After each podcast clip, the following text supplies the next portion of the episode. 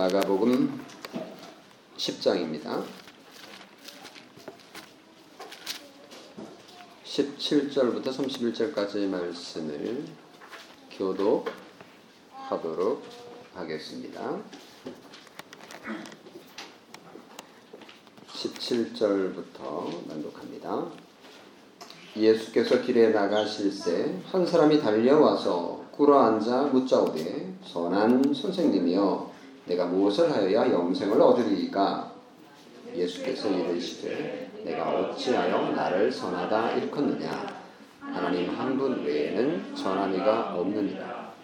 내가 계명을 안 하니 살인하지 말라, 간음하지 말라, 도둑질하지 말라, 거짓 증언하지 말라, 속여 빼앗지 말라, 내 부모를 공경하라 하였느니라. 그가 여쭤오되 선생님이여 이것은 내가 어려서부터 다 지켰나이다. 예수께서 그를 보시고 사랑하사 이르시되 내게 아직도 한 가지 부족한 것이 있으니 가서 내게 있는 것을 다 팔아 가난한 자들에게 주라. 그리하면 하늘에서 보화가 내게 있으리라. 그리고 와서 나를 따르라 하시니 그 사람은 재물이 많은 고로 이 말씀으로 인하여 슬픈 기색을 띠고 근심하며 가니라. 예수께서 둘러보시고 제자들에게 이르시되 재물이 있는 자는 하나님의 나라에 들어가기가 심히 어렵도다 하시니 제자들이 그 말씀에 놀라는지라. 예수께서 다시 대답하여 이르시되 얘들아 하나님의 나라에 들어가기가 얼마나 어려운지 낙타가 바늘귀로 나가는 것이 부자가 하나님의 나라에 들어가는 것보다 쉬우니라 하시니 제자들이 매우 놀라 서로 말하되 그런즉 누가 구원을 얻을 수 있는가 하니 예수께서 그들을 보시며 이르시되 사람으로는 할 수 없으되 하나님으로는 그렇지 아니하니 하나님으로서는 다 하실 수 있느니라. 베드로가 여자와 이르되 보소서 우리가 모든 것을 버리고 주를 따랐나이다. 예수께서 이르시되 내가 진실로 진실 너희에게 이르노니 나와 복음을 위하여 집이나 형제나 자매나 어머니나 아버지나 자식이나 전토를 벌인 자는 현세에 있어 집과 형제와 자매와 어머니와 자식과 전토를 백배나 받되 박해를 경하여 받고 내세에 영생을 받지 못할 자가 없느니라. 같이 합니다. 그러나 먼저 된 자로서 나중되고 나중된 자로서 먼저 될 자가 많으니라. 아멘.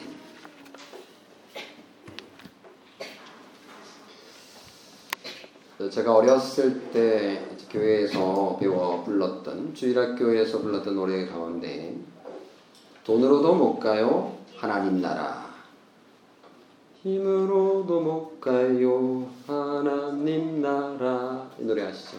거듭나면 가는 나라 하나님 나라, 믿음으로 가는 나라 하나님 나라. 네, 유튜브에 찾아보면 나오겠죠? 고정수 선생님도 이거 배웠나요? 아 그러세요? 아, 미국에까지도 이게 같군요. 어, 한국에서 만들어진 걸로 알고 있는데 제가 이거. 그렇죠. 아 한국에 있을 때 배웠어요? 아 그러시군요. 어, 이 노래에 사실은 오늘 설교의 내용이 아주 잘 축약되어 있습니다. 어, 돈과 재물에 대한 문제는 어, 굉장히 중요한 어, 주제인데 어, 두 양극단을 소개하면 이렇습니다.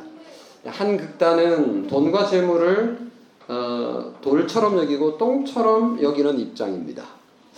아, 이런 사람들이 과연 있을까 아, 싶은데요. 어, 지금도 그런 사람들이 종종 있고요. 중세 수도사들이 특별히 그렇게 생각을 했습니다. 대표적인 사람이 프란치스코인데요. 여러분 잘 아시다시피 제자가 어, 금화 한 입을 얻어왔을 때 그 제자에게 에, 프란치스코가 그 금화를 입에 물고 똥에 에, 에, 묻혀라 이렇게 이제 정말로 명령을 했고요. 가서 그렇게 실천을 하게 했다라는 일화는 아주 유명합니다. 그 재물을 악하게 보진 않지만 이 재물은 매우 위험하기 때문에 피해야 한다라고 생각을 한 거죠. 적금도 거부하고요. 보험도 부정합니다. 그래서 그들은 재물을 버리고 기도원이나 수도원에 들어가서 세상 재물을 초월하려고 합니다. 이게 첫 번째 극단이고요. 다른 극단은 돈과 재물을 전혀 두려워하지 않습니다. 이제 그들은 이렇게 좋은 거를 왜 피하냐 이런 자세인데요. 가능한 많이 벌어서 잘 사용하면 된다. 이런 입장인데 두 번째 입장은 자본주의 사회에서 쉽게 발견할 수 있는 삶의 모습이 아닌가 싶습니다. 여러분은 둘 중에 어느 편에 가깝습니까? 이렇게 그려본다면 중간인지 아니면 좀 이쪽인지 아니면 이쪽인지 뭐 둘 중에 하나겠죠. 오늘 예수님은 하나님 나라 시민이 돈과 재물에 대해서 어떤 자세를 가져야 하는가에 대해서 본문을 통해서 잘 가르쳐주고 있습니다. 우리가 어, 마가복음 십 장에서 하나님 나라의 백성이 가져야 될 생각과 자세 그리고 삶에 대해서 특별히 가정 문제, 혼인과 이혼 문제 그리고 자녀 문제를 다뤘다면 오늘은 재물에 관한 관한 하나님의 나라의 법을 배우게 되겠는데 제목이 재물과 하나님의 나라입니다. 첫째 대지는 청년의 관심이고 둘째 대지는 부자의 위험, 셋째 대지는 제자의 지복. 어, 이 지복은 자기 복이라는 뜻이 아니고요. 지극히 큰 복, 지자가 아주, 아주 지극할 지자로 지복. 에 대해서 설교를 하겠습니다. 첫 번째 청년의 관심. 한 사람이 예수님에게 달려와서 무릎을 꿇고 예수님에게 물었습니다. 어, 이, 질, 이 사람이 도대체 누군지 마가는 특별하게 지칭하고 있지 않습니다. 한 사람이 왔다 이렇게 말을 하는데요. 어, 나중에 보면 이 사람이 이제 돈이 많은 사람이라는 걸 알 수가 있어요. 어. 근데 병행 본문인 마태복음에 보면 그가 젊은 사람이다 이렇게 얘기를 하고 있고 한 젊은이가 그리고 누가복음 십팔 장 병행 본문에 보면 그는 관원이었다 이렇게 전하고 있습니다. 그러니까 다른 전혀 다른 사람이 아니라 사실은 한 사람인데 다른 관점에서 어, 본 것이라고 해석할 수 있는 거죠. 마가는 뭐 어, 이 사람이 누군지에 대해서 특별히 예, 밝히려고 하지 않고 어, 한 가지 중요한 사실에 집중하도록 어, 집중하고 있다는 것을 알 수가 있습니다. 십칠 절에 보면 선한 선생님이여 내가 무엇을 하여야 영생을 얻으리이까. 선한 선생님이여 예, 랍비라고 이제 선생님은 랍비죠. 랍비라고 부르면서 특별히 그 앞에 뭐 하나 형용사를 더 붙였어요. 선한 선생님이여. 어, 다른 어느 곳에서도 어, 선생님 또는 랍비어라고 하는데 선한이라는 말을 붙인 경우는 이곳이 이제 유일한데요. 예수님에 대해서 대단한 호의를 가진 것이다 라고 우리도 볼 수 있겠습니다. 자, 그렇다면 어, 우리가 앞장 구 장에서 우리가 본 것처럼 구 장 사십 절에 보면 예수님을 반대하지 않는 자이지 않습니까? 어, 그러니까 그는 예수님 편이다 이렇게 이제 볼 수 있는 거죠. 어, 더군다나 그는 영생 곧 영원한 생명을 얻는 방법에 대해서 묻고 있습니다. 그는 영원한 생명에 관심이 있습니다. 뭐 다른 사람들과는 다릅니다. 다른 사람들은 막 빵 먹으려고 그냥 어, 배고픈 거 해결해 주는 것에만 관심이 있는데 어, 이 청년은 영생에 관심이 있습니다. 예수님이 그에게 이렇게 대답합니다. 십팔 절에 예수께서 이르시되 네가 어찌하여 나를 선하다 일컫느냐 하나님 한 분 외에는 선한 이가 없느니라 라고 대답을 하는데 이 말씀은 좀 읽으면서도 좀 찝찝한 부분이 있는데 성경을 읽을 때 좀 불편한 부분도 있죠. 왜냐하면 이게 이해가 좀 잘 안 되면 좀 불편하잖아요. 어, 논리적인 사람이 제가 아님에도 불구하고 뭐 이렇게 교리적인 부분을 생각해 보면 좀 어, 이거 무슨 말이야? 그러면 예수님이 스스로 하나님이 아니다라는 말씀을 하시는 거야? 이렇게 들리니까 읽을 때 좀 불편한 거죠. 어, 그런 것처럼 보이지만 어, 그렇게 해석하는 것은 적절하지 않아 보입니다. 그럼 어떻게 봐야 되느냐? 이런 거죠. 넌 나를 아주 쉽게 선한 선생이라고 말을 하는구나. 그런 태도는 잘못이야. 넌 네가, 내가 누군지도 모르면서 나를 선하다고 하는데 선한 분이라고 말할 수 있는 분은 하나님 한 분밖에 없는 거야. 라는 뜻으로 이해하는 것이 문제가 없어 보입니다. 예수님은 청년의 마음을 아주 귀하게 보시고 이렇게 말씀하셨습니다. 십구 절. 네가 계명을 안 하니 살인하지 말라, 간음하지 말라, 도둑질하지 말라, 거짓 증언하지 말라, 속여 빼앗지 말라, 내 부모를 공경하라. 십계명의 뒷부분이죠. 순서가 좀 뒤바뀌긴 했지만요. 네. 그렇게 중요한 건 아닙니다. 어쨌든 어, 계명을 지켜라 이렇게 이제 말씀을 하셨어요. 그때 청년이 예수님의 말씀을 받아서 이렇게 대답합니다. 저는 어려서부터 그 계명을 다 지켰습니다. 어, 정말 이 말의 진위를 떠나가지고 어, 이 정도 대답할 수 있는 사람이 세상에 얼마나 있을까 싶은데 어쨌거나 어, 대단합니다. 나중에 보면 이십이 절에 보면 그런 재물이 많은 부자인데 이 사람은 부자일 뿐만 아니라 종교적으로도 윤리적으로도 대단한 사람임에 틀림이 없습니다. 이 청년은 부정한 방법으로 뇌물을 먹여서 관원이 된 것 같아 보이지도 않습니다. 그는 다른 사람의 재산을 불법하게 빼앗아 부자가 된 것 같지도 않습니다. 그는 거짓말하고 사기를 쳐서 부자가 된 것도 아닌 것 같아 보입니다. 돈 버는데 혈안이 되어서 부모님을 돌보지 않고 그래서 불효자로 부자가 된 것 같지도 않아 보입니다. 돈과 재물로 약자에게 위력을 행사해서 성적 쾌락을 추구하지도 않았던 것 같습니다. 이웃 사람의 인격을 모독하거나 폭력을 가하지도 않았던 것 같습니다. 이웃을 향해서 위정을 해서 자기가 유익을 얻으려고 하지도 않았던 것 같습니다. 왜냐하면 그는 이 모든 것을 다 지켜 행했다라고 말을 했으니까 이 말을 그대로 믿어준다면 어, 진, 진짜로 이 사람은 대단한 사람이다. 이렇게 평가할 수 있는 거죠. 청년 관원은 부자입니다. 도덕적으로도 흠이 없습니다. 정말 훌륭한 사람입니다. 거기에다가 뭐에 관심이 있어요? 영생에 대해서 관심이 있습니다. 이 사람은 거의 뭐 완벽합니다. 최고의 신랑감이 아니겠습니까?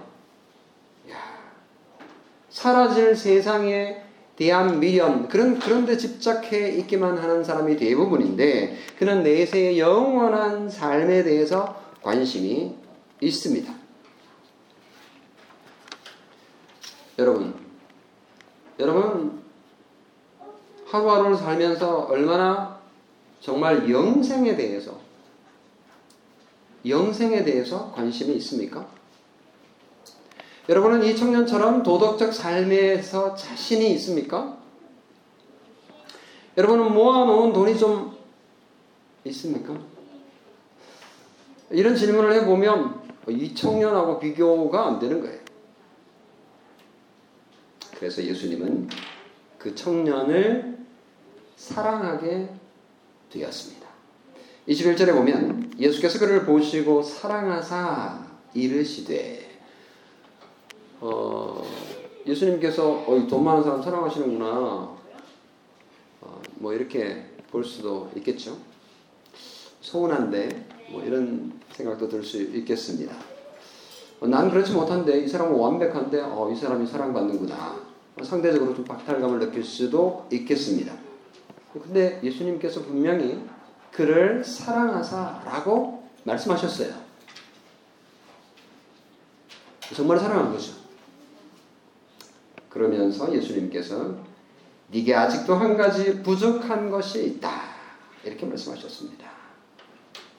예수님의 애정을 표시하시고 그를 완전체로 만들기 위해서 한 가지를 요구하시는데 예수님이 말한 아직도 한 가지가 부족한 것이 무엇입니까?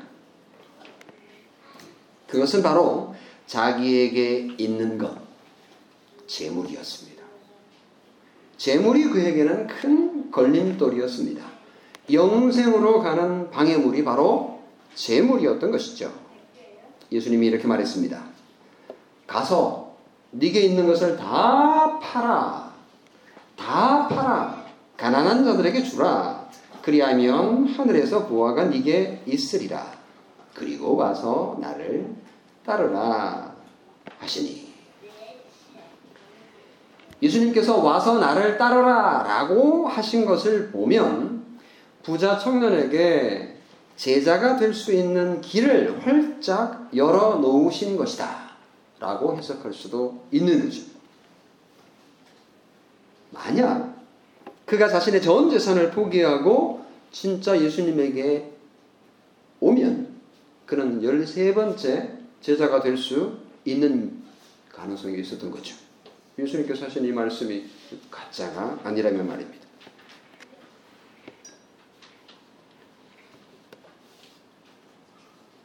돈과 재산이 필요하고 중요하죠. 돈과 재산이 없으면 어떻게 우리가 살아가겠습니까, 세상에? 그러나 그것이 우리를 영생으로 이끌지는 못합니다. 영생과 재물과 바꿀 수는 없는 거죠. 근데 부자 청년에게는 재물이 영생보다 더 중요했던 것입니다. 그런 의미에서 재물은 그에게 영생에 들어가는 치명적인 걸림돌이고 약한 아킬레스, 아킬레스 건과 같았던 것입니다. 땅의 재물 대신 하늘 보물을 약속받았음에도 불구하고 부자 가론의 얼굴에는 슬픔과 당혹감이 가득했습니다. 결론적으로 생각해보면 재물은 청년의 생각보다 훨씬 강력한 힘을 그에게 행사하고 있었나 봅니다. 결론적으로 해석하는 거죠. 사실 이 요구는 이 청년에게 주어진 특별한 특별한 경우라고 봐야 됩니다. 시험이죠. 성경은 모든 부자에게 모든 재물을 가난한 자에게 나누어 주라고 명령하지는 않습니다. 이 구절을 가지고 우리 모두가 그렇게 해야 된다는 것으로 해석할 수가 그리고 적용할 필요가 없는 것이죠. 성경에 보면 아브라함도 부자였고요. 아브라함이 모든 재산을 가난한 자에게 나누어 주지도 않았습니다. 요셉도 거부가 되었죠. 아리마대 요셉도 그러니까 요셉 요셉도 간에 아리마대 요셉이 부자였고 그의 부 때문에 부를 가지고 예수님의 무덤을 제공할 수 있었습니다. 그렇지만 그런 요구 모든 재산을 가난한 자들에게 나누어 주라는 요구를 받은 적은 없습니다. 이 명령은 모든 사람에게 주신 일반적인 명령이 아닌 거죠. 부자 청년은 재물이 주는 의의를 누구보다도 잘 알고 있었다고 볼 수 있습니다. 돈이면 못하는 것이 없는 것이 세상입니다. 돈이면 재판관도 매수할 수 있습니다. 돈이 있으면 아니 돈이 있어야 구제도 할 수 있습니다. 그리고요 도덕적 명성도 얻을 수 있습니다. 재물이 주는 이익을 누구보다도 잘 알고 있는 부자 청년이었습니다. 만약 그가 재물을 모두 포기한다면 지금까지 쌓아왔던 인간관계와 지위를 어쩌면 다 내려놓고 포기해야 한다는 뜻이었을 겁니다. 그래서 그는 그 재산을 포기할 수 없었던 거죠. 그러므로서 결과적으로 그는 재물을 소유했다라고 생각할지 모르지만 사실은 재물이 그를 소유하고 있었다라는 것이 드러났습니다. 재물이 사람을 얼마나 꽉 붙잡고 있는지 부자가 천국에 들어가기가 어렵고 심지어 불가능하다라고 말할 정도입니다. 그런 영생을 재물 때문에 포기했습니다. 너무나 싱거운 이야기입니다.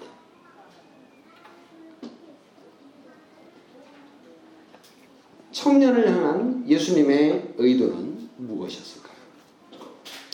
예수님은 온 우주를 버리시고 땅으로 빈손으로 오셨습니다. 예수님은 가난한 자이십니다. 예수님은 지금 이렇게 가난하게 살다가 십자가에서 빈손으로 죽으실 겁니다. 가난한 예수님에게 재물이 무슨 필요가 있습니까? 인간에게 영생을 주시기 위하여 가난하게 되셨는데 재물이 무슨 소용이 있냐는 거죠. 물론 먹고 자기 위해서 재물은 필요합니다. 생필품으로서 필요합니다. 하지만 재물이 인간에게 가장 좋은 선물은 결코 아닙니다. 예수님을 따르는 제자들은 재물을 내려놓아야 했습니다. 재물을 의지해서는 안 됩니다. 오직 예수 그리스도만 믿고 의지해야 했던 것이죠. 그 믿음을 청년에게 요구하신 것입니다. 그 요구는 이미 제자들에게도 열두 제자들에게도 하셨던 것이죠. 마가복음 팔 장 삼십사, 삼십칠 절에 보면 이미 예수님께서는 제자들에게 그것을 요구했습니다. 온 천하와 자기 목숨을 바꾸지 않듯이 영생을 위해서 재물을 포기할 수 있는 믿음이 필요한 것입니다. 성도 여러분, 영생을 얻기 원하시나요? 하나님의 나라에 들어가기를 원하시나요? 예수님의 제자가 되기 원하시나요? 여러분의 가장 소중한 것, 의지하는 것, 그 모든 것들을 주 앞에 내려놓으십시오. 만약 그것이 여러분의 재물이라면 그것까지도 주님 앞에 포기하십시오. 왜냐하면 그것은 우리를 영생으로 이끌지 못하기 때문입니다. 성도 여러분, 재물 때문에 힘드시죠? 걱정도 되시죠? 이걸 어떻게 굴려야 할지 고민도 되시죠? 이 땅에서 재물이 필요합니다. 그러나 하나님의 나라에 들어가는 데는 아무런 도움이 되지 않음을 기억하십시오. 세상의 재물과 번영이 때론 부러워 보이지만 영생을 얻는 데는 아무런 유익이 아니라 오히려 방해거리가 된다라는 것을 절대로 잊지 마십시오. 이게 첫 번째 돼지의 결론입니다. 두 번째 돼지는 부자의 위험입니다. 첫 번째는 청년의 관심이었죠. 청년의 관심은 영생이었는데요. 영생으로 가는 길에 재물이 방해물이다 라는 것이었고요. 두 번째 부자의 위험에 대해서 설명하겠습니다. 결국은 이제 뭐 고민 고민하면서 슬픔으로 청년은 떠났습니다. 남은 자들은 예수님과 제자들 뿐이었죠. 예수님이 제자들에게 이 기회를 타서 어, 하나님 나라의 복음을 가르칩니다. 예수께서 둘러보시고 제자들에게 이르시되 재물이 있는 자는 하나님의 나라에 들어가기가 심히 어렵도다. 이십삼 절 말씀. 재물은 하나님의 나라에 들어가는데 걸림돌이다 라고 말하고 있는 거죠. 그러니까 불가능하다라고 말하진 않습니다. 여기서는. 근데 심히 어렵다. 심히 어렵다. 제자들은 이 부자 청년과는 청년이 근심하며 돌아간 것과 예수님의 가르침을 듣고는 큰 충격에 빠졌습니다. 유대인들은요, 여러분 잘 아시다시피 대체로 어떤 생각을 가지고 있었냐면 지금도 마찬가지인데요. 착하고 정직하고 열심히 노력하면 부자가 될 수 있다라는 세계관에 익숙합니다. 그건 우리도 마찬가지입니다. 대한민국 사람들도 만만치 않죠. 유대인하고 뭐 비교가 될 정도입니다. 근데 유대인들이 더 대단하죠. 반대로 부자는 선하다. 그러니까 주사위 부자가 된 거는 선하지 않고는 불가능해라는 생각들도 있었습니다. 그래서 부자가 된 사람은 그가 선했다라는 것이 증명된 거다라고 이제 보는 거죠. 대표적인 경우가 욥의 친구들인데요. 욥의 친구들도 이 인과응보 사상을 가지고 있었습니다. 역사적으로 유대인들이 돈이 많았는데요. 로마 시대 때부터 시작해서 거의 뭐 지난 이천 년 동안 세계의 부를 독차지하고 있었습니다. 이건 뭐 요즘의 대세가 아니라 역사적으로 그래왔습니다. 어, 정말 그들은 부자입니다. 재물의 힘을 그 누구보다도 잘 아는 민족입니다. 재물이 그들에게 복을 가져다 줄 것이라고 생각하고 있을 정도입니다. 그러니 이 부자 청년이 재물을 포기할 리가 없는 것입니다. 재물을 포기할 수 없었습니다. 예수님이 제자들에게 그래서 이렇게 말씀하신 거죠. 얘들아, 이십사 절에서 이십오 절. 얘들아, 하나님의 나라에 들어가기가 얼마나 어려운지 낙타가 바늘귀로 나가는 것이 차라리 부자가 하나님의 나라에 들어가는 것보다 쉬울 거다. 이렇게 말씀하셨습니다. 낙타는 바늘귀로 지나갈 수 없죠. 이건 불가능합니다.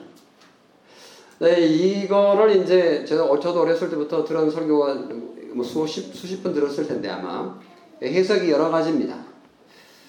근데 이제 지금은 이 그런 해석들을 별로 지지하지 않습니다. 예를 들면 이런 거죠. 어, 이 바늘귀라고 하는 거가 예루살렘의 한 성문이다. 이렇게 이제 보는 거죠. 안쪽에 있는 하나의 문인데 이 그 문에 낙타가 들어가려고 하면 그러면 좀 힘들다는 거죠.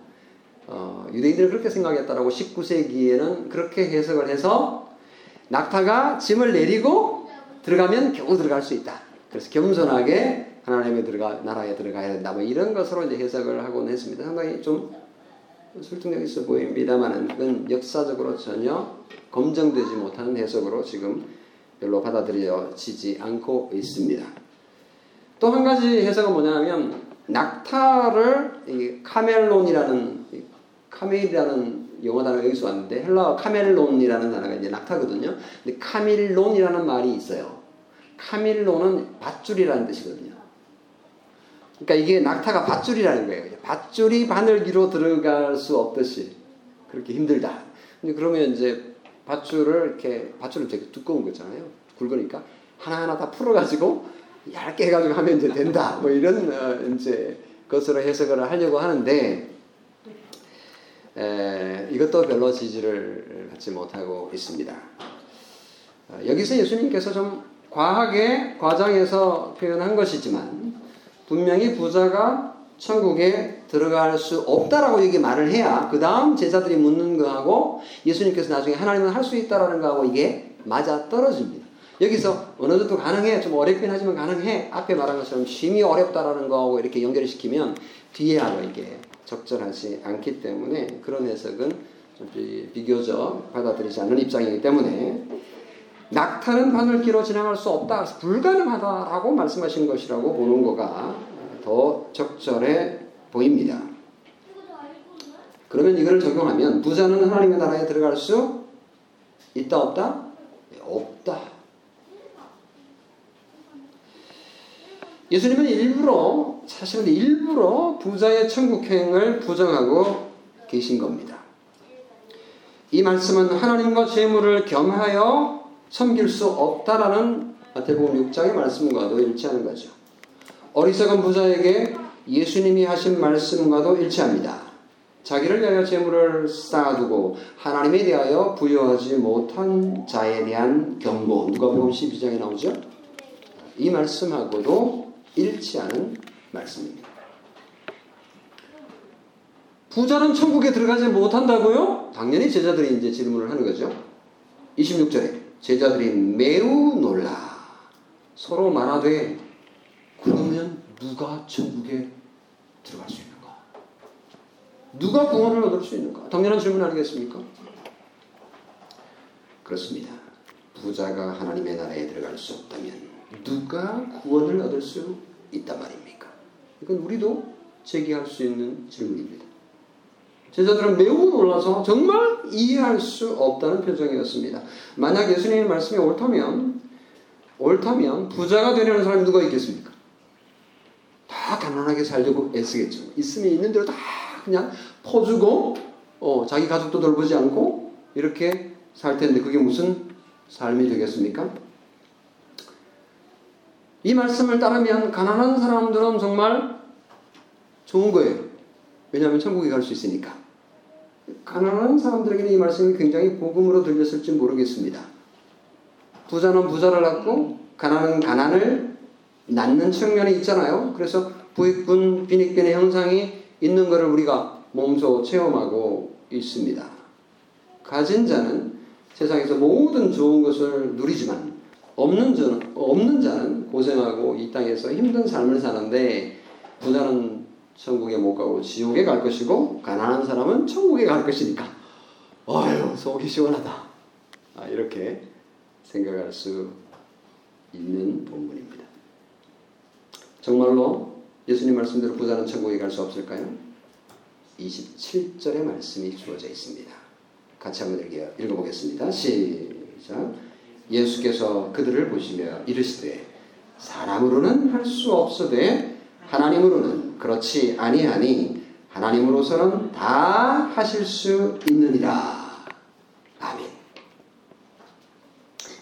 자, 그렇다면 성경은 재물이 없는 가난한 자는 선하고 재물이 많은 부자는 악하다라고 말하지 않는다는 사실을 여기에 우리가 그대로 적용할 수 있습니다. 가난한 자이든 많이 가진 자이든 모두 죄인입니다. 부자가 천국에 들어가기 힘들다는 것은 돈이 죄를 보지 못하도록 만드는 위험이 있기 때문이라는 사실을 우리가 여기에 적용하면 됩니다. 왜냐하면 돈은 영적인 눈을 흐리게 만들고 영적 판단력을 무디게 만들기 때문입니다. 부자가 재물의 한복판에서 자신의 비참과 자신의 죄를 보려면 정말 하나님의 기적 같은 은혜가 아니고는 하나님의 나라에 들어가기가 어렵다 라는 결론입니다. 하나님의 은혜가 아니고는 부자가 천국에 들어갈 수 없다라고 말할 수 있는 거죠. 부자의 특징은 뭘까요? 재물로 만족하는 것입니다. 하나님이 굳이 필요가 없, 없습니다. 하나님을 선생으로 모시고 성경책을 들고 교회에 다니지만 하나님을 구세주로 모시지는 않는 것이죠. 만약 부자에게 돈이 또는 재물이 사라진다면 어떻게 될까요? 통장과 아파트와 주식이 전부 사라진다면 어떻게 될까요? 그런 것들이 사라져도 부자의 행복이 그대로 유지될 수 있을까요? 불가능합니다. 바울은 그래서 이렇게 경고했죠. 디모데전서 육 장에 보면 네가 이 세대에서 부한 자들을 명하여 마음을 높이지 말고 정함이 없는 재물에 소망을 두지 말고 오직 우리에게 모든 것을 후히 주사 누리게 하시는 하나님께 두며 선을 행하고 선한 사업을 많이 하고 나누어 주기를 좋아하며 너그러운 자가 되게 하라. 이것이 장래에 자기를 위하여 좋은 터를 쌓아 참된 생명을 취하는 것이니라. 다시 말하면 영생에 들어가는 것이니라 라고 구체적으로 말씀해 주셨습니다. 그렇습니다. 이겁니다. 성경은 부자가 존재하는 것에 대해서 부정적으로 보는 것 같지만 부자가 되는 것을 거부하지 않습니다. 우리 교회 가운데서도 부한 자가 있지요. 재물이 있어야 나눠줄 수 있지요. 당연히 교회 안에는 가난한 자도 있습니다. 그래야 주는 사람이 있고 또 받는 사람이 있는 거죠. 그래서 성경은 세상 끝날까지 가난한 자가 없어지지 않을 것이다 라고 말을 했습니다. 그 말은 다시 줄 수 있는 부자도 존재할 거다라는 해석이 가능한 거죠. 하나님은 부자들도 구원하실 수 있는 능력이 있으십니다. 그것은 부자가 자격이 있어서가 아니라 하나님의 능력과 하나님의 긍휼하심과 하나님의 크신 은혜 때문에 가능한 겁니다. 부자가 예수님을 잘 믿기 힘든데 신앙이 좋다면 정말 이건 기적인 거죠. 인간으로서는 정말 불가능해 보이는 일들이 하나님에게는 가능한 겁니다. 구원은 사람에게 달린 것이 아니라 전적으로 하나님에게 달려있음을 오늘 말씀하고 있습니다. 하나님은 말씀으로 천지를 창조하신 분이십니다. 단지 우리가 이해하기 어려운 부분이 있죠. 하나님이 천지를 창조하셨는데 어떻게 말씀으로 하루 만에, 아니 엿새 만에 그 모든 것들을 창조할 수 있지? 뭐 이런 어려운 부분이 있지만, 그래서 헷갈리는 부분이 있지만, 부자가 천국에 들어가지 못한다고 했는데 어떻게 또 하나님께서는 천국에 보내시지? 우리가 이해할 수 없는 부분이 있지만, 그러면 나중에 천국 가서 하나님께 우리가 여쭤봅시다. 숙제로 남겨둡시다. 시편 칠십삼 편에도 그렇게 십칠 절을 고백하고 계시죠. 내가 성소에 나아갈 때야 비로소 내가 이해할 수 있다, 이렇게 말했는데 나중에 천국 가면 하나님께 다 물어봅시다.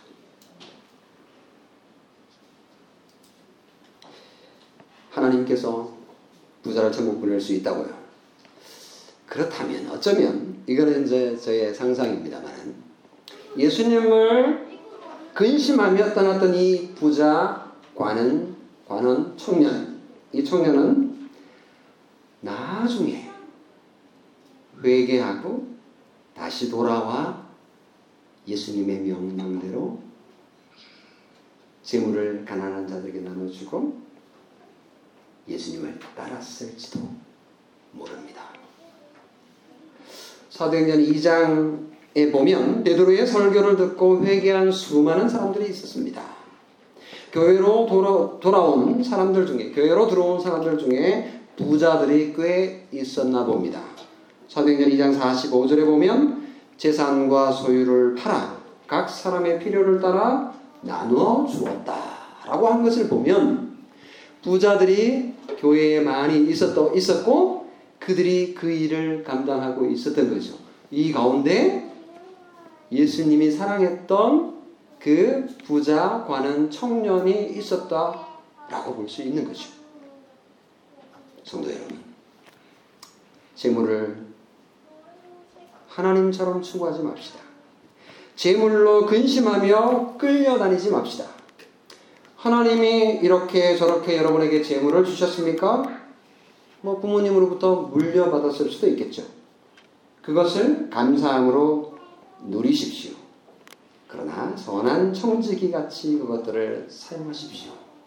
기회가 되는 대로 아낌없이 나누십시오. 그것이 하나님 나라의 백성의 특권이며 본분이기도 합니다. 만약 움켜쥐고 있으면 그 재물이 여러분의 몸을 괴롭게 할 것입니다. 재물이 있는 곳에는 항상 영적인 가난이 도사리고 있음을 알아야 됩니다. 돈을 사랑함이 일만하게 뿌리가 되는데 많은 사람들이 돈 때문에 미혹을 받아서 믿음에서 떠났고 많은 근심으로 고생해야 했다라고 디모데전서 육 장 십 절에 말하고 있습니다. 돈을 사랑하지 말고 있는 바를 족한 줄로 알아야 합니다. 히브리서 십삼 장 오 절 말씀. 왜냐하면 하나님이 우리와 함께 하시고 우리에겐 하늘의 보물을 약속하고 있기 때문입니다. 교회 역사를 살펴봐도요, 재물이 많아 복지국가가 되고 나라가 부강해질 때에 영적인 교회의, 교인의 가난이 밀어닥쳤습니다. 오늘 우리나라도 이제 선진국에 들어갔습니다. 국가적으로도 그렇고 개인적으로도 옛날과 비교하면 정말 잘 살게 되었습니다. 물론 정도의 차이는 있겠지만 조심해야 할 겁니다. 세 번째, 제자의 지극한 복, 지복. 이십팔 절에서 삼십일 절까지 말씀을 가지고 마지막 정리하겠습니다. 베드로가 제자들을 대표해서 예수님에게 이제 이렇게 말을 했습니다. 주님, 우리가 모든 것을 버리고 주님을 따랐나이다. 이제 의도가 뭘까요? 좀 뻐기는 듯한 청년과는 달리 우리는 이 정도 했습니다라는 분위기가 느껴지죠. 하지만 예수님은 그들의 헌신을 인정해 주시는 분위기입니다. 이십구 절에서 삼십 절 말씀. 예수께서 이르시되, 같이 읽겠습니다. 내가 진실로 너희에게 이르노니 나와 복음을 위하여 집이나 형제나 자매나 어머니나 아버지나 자식이나 전토를 벌인 자는 현세에 있어 집과 형제와 자매와 어머니와 자식과 전토를 백배나 받되 박해를 겸하여 받고 내세에 영생을 받지 못할 자가 없느니라. 예수님은 제자들의 버림과 따름을 인정하시고 복된 삶을 약속하셨습니다. 버린 자에게 현세, 그러니까 이 땅에서 백배나 받을 거다. 하나님께서 분명히 이 땅에서 하나님의 복을 주실 거다 라고 약속하셨습니다.